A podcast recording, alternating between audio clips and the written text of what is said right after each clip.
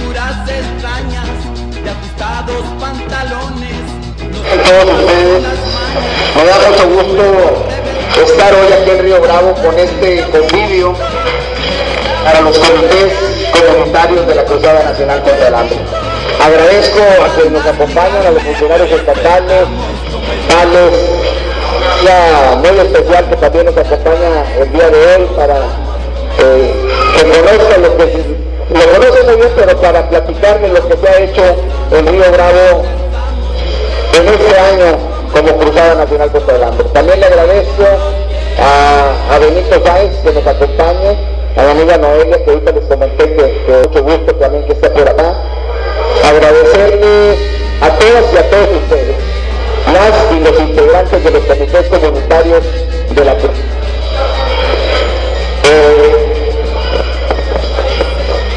El día de hoy ustedes vieron ahorita el mensaje del presidente, la importancia que tienen los comités. Ahorita venimos de Matamoros, estar también en una reunión con los comités de la cruzada como esta, y les decíamos lo mucho que se ha bajado, y aquí en Río Bravo en particular en este año. Simplemente en la tarjeta sin hambre, aquí en oportunidades de los últimos 12 años había cerca de 3.000 beneficiarios, y este año, aquí nomás en Río Bravo, ha habido 6.000 familias que han tenido ahora la tarjeta sin hambre. Asimismo, también gracias al trabajo que han hecho todas y todos ustedes, hemos hecho más de 350 pisos en 350 viviendas aquí en Río Bravo.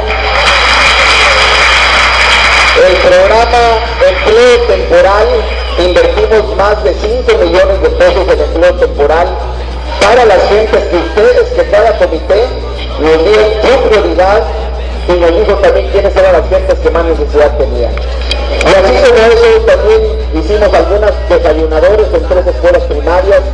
Se han hecho muchas cosas gracias a todas y todos ustedes. Mucha gente al principio no sabía cómo iba a funcionar lo de la cruzada contra el hambre. Muchos decían que un comité más. Y ya muchos vieron que la cruzada contra el hambre ha funcionado, ha traído beneficios. Ustedes nos han dicho cuáles son las prioridades que quieren hacer y por ahí nos vamos a ir. La diferencia en la cruzada contra el hambre ha sido que la gente nos dice qué es lo que quieren hacer y no nosotros como gobierno les venimos a decir qué es lo que tienen que hacer. Y hay muchos retos todavía, yo sé que todavía hay gente que necesita la ayuda. Quisiéramos tener para todos y que no hubiera una sola familia que tenga necesidad que podamos ayudar. Pero creo que en ese trabajo junto a ustedes, junto a las comunidades rurales de Río Bravo, junto a las colonias populares, tenemos que ir viendo. Porque yo les decía en varios municipios que los liderazgos de la cruzada contra el hambre, los que integran las mesas directivas, no deben de llegar a preguntarnos qué me vas a dar a mí, sino qué nos vas a dar a la comunidad que represento. Y esa es la diferencia que quienes han pensado así siguen en estos comités. Quienes llegaron a pensar por, nomás por ellos, pues no han tenido cabida en estos comités, porque la gente decide en una votación cuáles son, son prioritarios. Por eso yo estoy muy orgulloso de este trabajo que estamos haciendo en nombre del presidente Enrique Peña Nieto, de la mano del gobernador Emilio Torre y aquí con Rogelio Villaseñor hemos trabajado también muy coordinadamente. Pero hay mucho por hacer y yo simplemente le comentaba a nuestro equipo de trabajo, a Norma Treviño, ¿dónde está Norma? Que por aquí, a nuestra coordinadora de la cruzada, Norma, ha hecho muy, muy, muy buena chamba.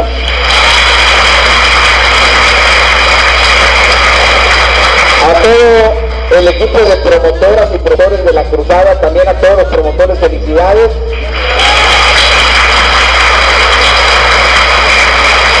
A los promotoras de los comités de, los comedores de la Cruzada contra el Hambre también por aquí están. Hemos,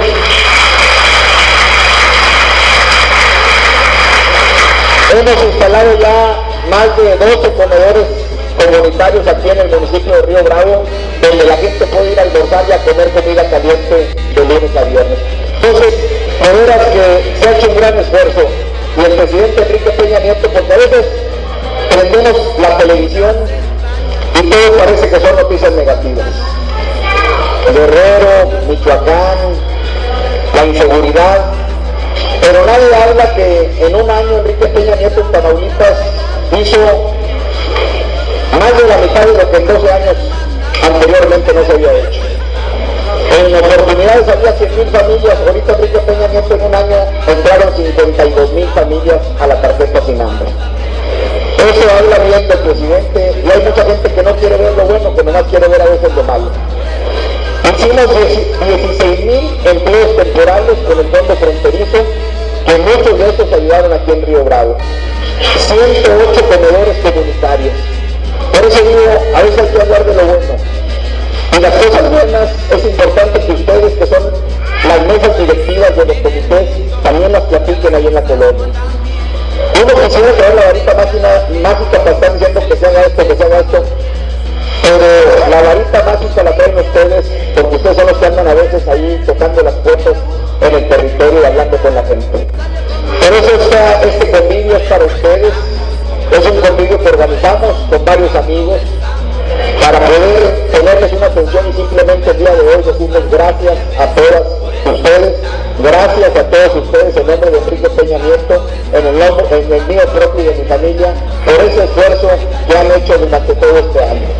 Y vamos a seguir así unidos, juntos, para que las metas que ustedes han propuesto en cada comité, que vemos que es mucho empleo temporal, que vemos que es mucho eh, proyectos productivos, que son muchas obras y acciones de, en las escuelas o en los comedores comunitarios, pues vamos a, tocar las puertas que sean necesarias para poder seguir creciendo en esta cruzada que el presidente Enrique Peña Nieto nos ha trazado como la estrategia para unificarnos todos los órdenes de gobierno en beneficio de los que menos tienen.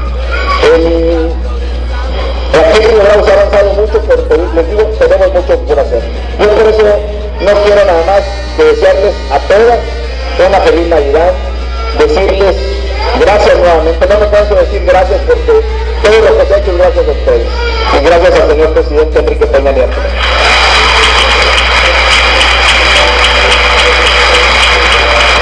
Y bueno, pues que tengan una feliz Navidad, un año nuevo con mucha salud, con muchas metas, con muchos retos para que sus comités y su comunidad estén cada vez mejor.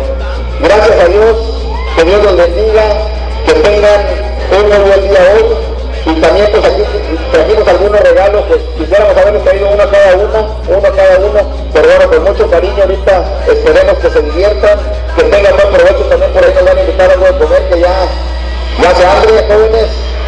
Entonces, muchas gracias, que Dios los bendiga y que tengan muy buen día. Las palabras licenciado Edgar Mélez Salinas, delegado de la Sección Federal en Tamaulipas.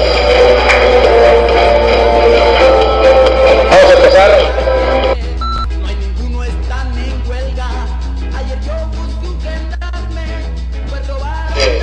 estructurales, simplemente este, se dedica a la- escultores, que se dedica a la cuestión de edificios. labrar, y la- labrar eh, esos, estos edificios y este, para que llegue un bárbaro y conecte un clavo en una orilla para colgar. O sea, hay mucho descontento, tanto hay un que se llama ITCA, es el Instituto Tamaulipeco de Cultura y las Artes, que también por ahí tienen un, hecho de que fueron desaparecidos todos los, los ahora sí que manualidades y áreas culturales que tenían un recurso asignado para presentarlas en la Casa Ladrillo y, y por cosa de, de aperturas de oficina, pues tuvieron que aventarlas en una bodega y luego aventarlas fuera de ahí. Y pues hay gente que está muy involucrada en el tema de, de que la casa no, no pertenece a Ahora, ¿Tú por qué ese lugar sigue siendo público? Propiedad de la nación y de escaso de... Me dijo, y se lo digo textualmente lo que dijo la directora nacional del INE. Dijo, mire, los patrimonios del país son demasiados. No los podemos controlar, pero sí los podemos supervisar. Pero ¿cómo es posible? Imagínense yo que cuido todo el país y que yo le diga a, que yo agarre una oficina pues, para poder actuar desde ahí. Pues se me echa encima el pueblo. Una y la otra no es patrimonio de los signatarios. Que les quede claro, hay responsables, que no es patrimonio de los riorabenses. Este patrimonio es de toda la nación. Y se los va a demandar cualquier parte de la nación aquí de Río Bravo por estar dando estos controles o estos como datos a, particulares. Imagínate si en su momento eh, yo como diputado les exijo una oficina por haber mandado un millón. Ellos dicen que fue el único que les apoyó cuando fue alcalde y que están agradecidos. Ahorita en este momento, si ustedes ven en la noche están apagadas las luces de la esplanada. ¿Por qué están apagadas las luces de la esplanada? Porque no tienen los recursos. Les paga la luz de lo interior, pienso yo.